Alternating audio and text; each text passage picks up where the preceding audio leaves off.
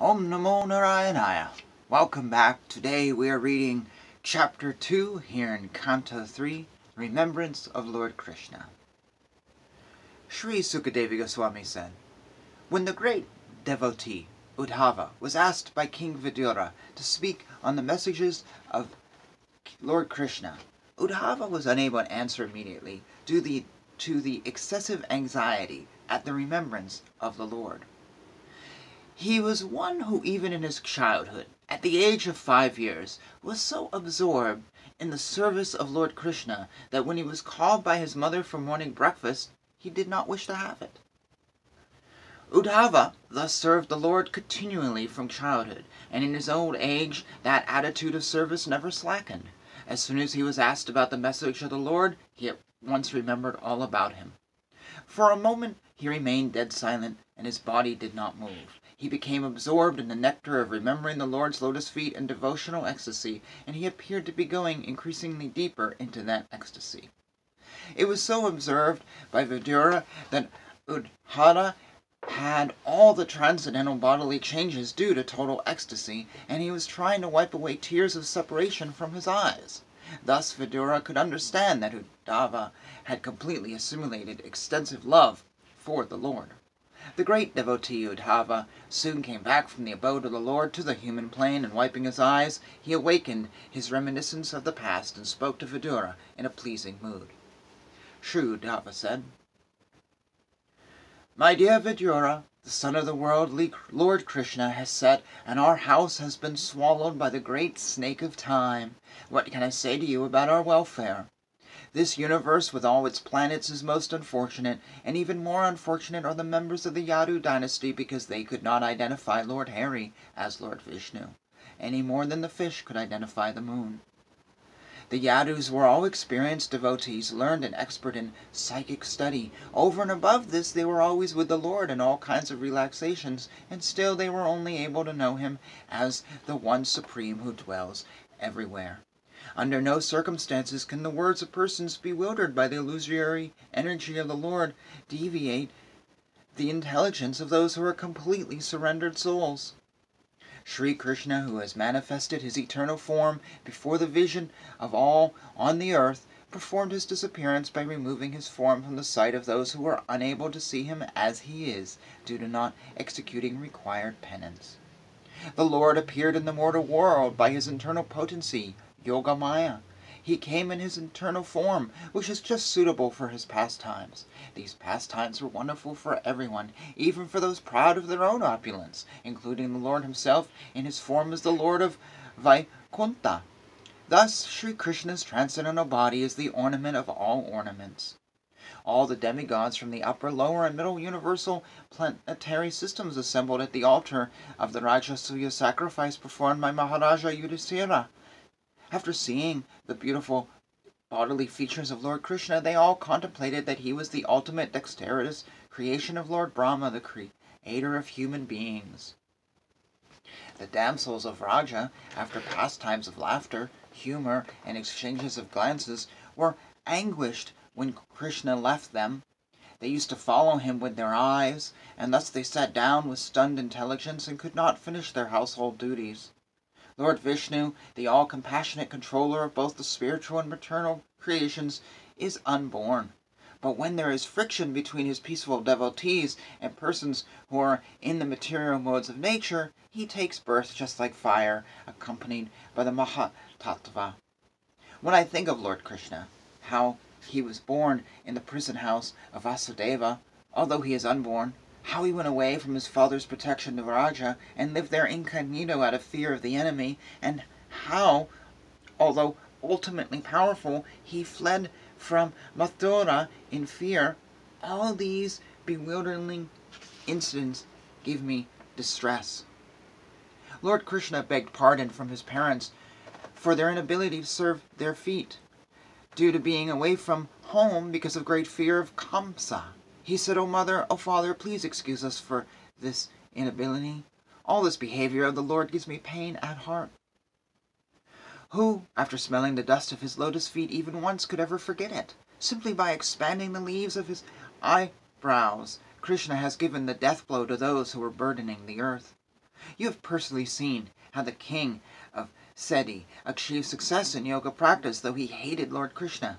Even the actual yogis aspire after such success with great interest by performance of their various practices. Who can tolerate separation from him? Certainly others who were fighters on the battlefield of Kurukshetra were purified by the onslaught of Arjuna's arrows, and while seeing the lotus-like face of Krishna so pleasing to the eyes, they achieved the abode of the Lord. Sri Krishna is the Lord of all kinds of threes, and is independently supreme by achievement of all kinds of fortune. He is worshipped by the eternal maintainers of the creation, who offer him the paraphernalia of worship by touching their millions of helmets to his feet. Therefore, O Vidura, does it not pain us, his servitors, when we remember that he used to stand before King Ugrasena, who was sitting on the royal throne, and used to submit explanations before him, saying, "O my lord, please let it be known to you"? Alas, how shall I take shelter of one or more merciful than he who granted the position of mother to a she demon, Putana, although she was unfaithful and she prepared deadly poison to be sucked from her breast? I consider the demons who are inimical toward the Lord to be more than devotees, because while fighting with the Lord, absorbed in thoughts of enmity, they are able to see the Lord carried on the shoulder of Garuda, the son of Tarkshya, and carrying the wheel weapon in his hand. Lord Vishnu, being prayed to by Brahma to bring welfare to the earth, was begotten by Vasudeva in the womb of his wife Devaki in the prison of the king of Bhoja. Thereafter his father, being afraid of Kamsa, brought him to the cow pastures of Maharaja Nanda, and there he lived for eleven years like a covered flame with his elder brother Baladeva. In his childhood the Almighty Lord was surrounded by cowherd boys and calves, and thus he traveled on the shore of the Yamuna River through gardens densely covered with trees and filled with vibrations of chirping birds. When the Lord displayed his activities just suitable for childhood, he was visible only to the residents of Vrindavana. Sometimes he would cry and sometimes laugh just like a child, and while doing so he would appear like a lion cub.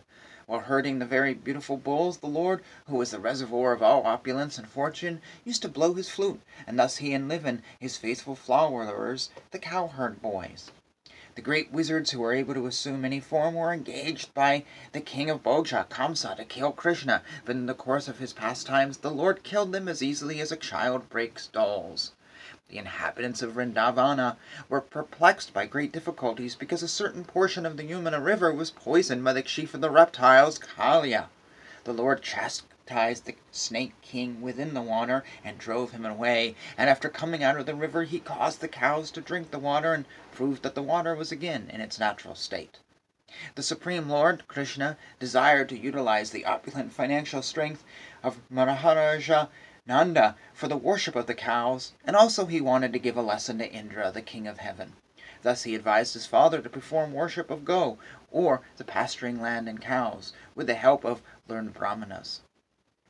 Oh, sober Vidura, King Indra, his honor having been insulted, poured water incessantly on Vrindavana, and thus the inhabitants of Vraja, the land of cows, were greatly distressed.